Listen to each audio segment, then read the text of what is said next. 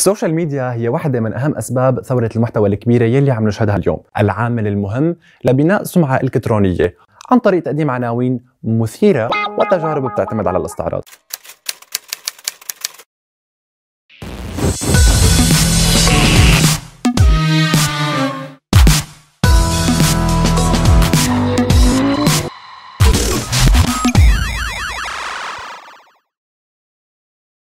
مرحبا.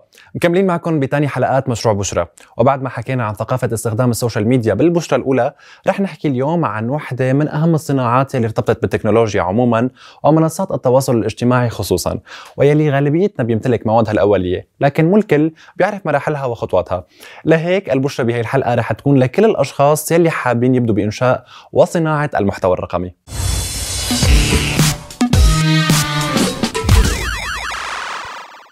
بيتصنف المحتوى ضمن أنواع الإنتاج والنشر الإعلامي وبيعتبر من فنون الاتصال والتواصل بين المجتمعات حتى إنه تم تصنيفه كأداة تسويق رئيسية للعلامات التجارية وللأفراد باختلاف توجهاتهم وافكارهم وبالسنوات الأخيرة صرنا نسمع أكثر عن صناع المحتوى فمنشوف الكثير من الأشخاص عم يتوجهوا لإنتاج مختلف أشكال المحتوى سواء كان المكتوب مثل مقالات أو المرئي مثل الصور والفيديوهات أو حتى المسموع مثل بودكاست مهما كان الهدف من هي الصناعة إلا أنه معظم العاملين فيها بيسعوا لحتى يعززوا من حضورهم الإلكتروني. العامل المهم لبناء سمعة إلكترونية ويلي بدورها أيضا بتدعم المسيرة المهنية لأي شخص. فينا نقول عن المحتوى والتدوين إنهم الطريقة والأرشيف يلي اختزنت فيه معارف البشر. من زمن النقش على الألواح الحجرية وصولا للمحتوى الرقمي يلي ظهر مع ظهور الإنترنت والويب بأواخر القرن العشرين. ومع وجود ال social media كل المستخدمين عم يشاركوا بصناعة المحتوى لهي المنصات. فكل الملفات والمعلومات اللي بنشاركها هي محتوى ولكن بتسمية ثانية ألا وهي البيانات.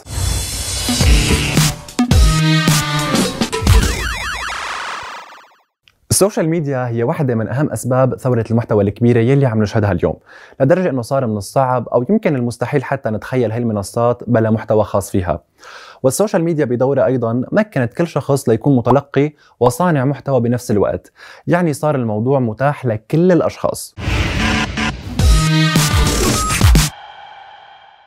يمكن دائما بيراودنا سؤال وهو شو السبب بإنه فيديوهات ما فيها أي معلومة ولا حتى أدنى حد من الفائدة بتحصد مشاهدات مليونية؟ بالمقابل الفيديوهات التعليمية واللي بتحمل رسائل مهمة ما بتلاقي هالكم من الاهتمام. السبب هو نحن وبمعنى أصح المتابعين. فالمتابع هو المسؤول الأول عن انتشار المحتوى. لهيك بيحاولوا صناع التفاهة رذب المشاهدين عن طريق تقديم عناوين مثيرة وتجارب بتعتمد على الاستعراض.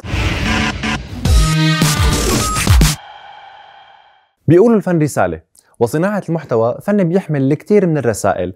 لهيك إذا كنتم من الأشخاص يلي بيسعوا لتقديم كل ما هو مميز وجديد البشرى لكم لحتى تبدأوا رحلتكم بعالم صناعة المحتوى مع أول خطوة وهي تحديد الجمهور يلي رح تتوجهوا له. وبعدها إعداد وتنفيذ أفكاركم بالطريقة الأنسب لخبراتكم ومهاراتكم. أما نحن فهذا محتوانا وهذا مشروع البشرى لحلقة اليوم. بنشوفكم بمشاريع بشرى قادمة بالحلقات الجاية ودائما على بروكار ميديا. سلام.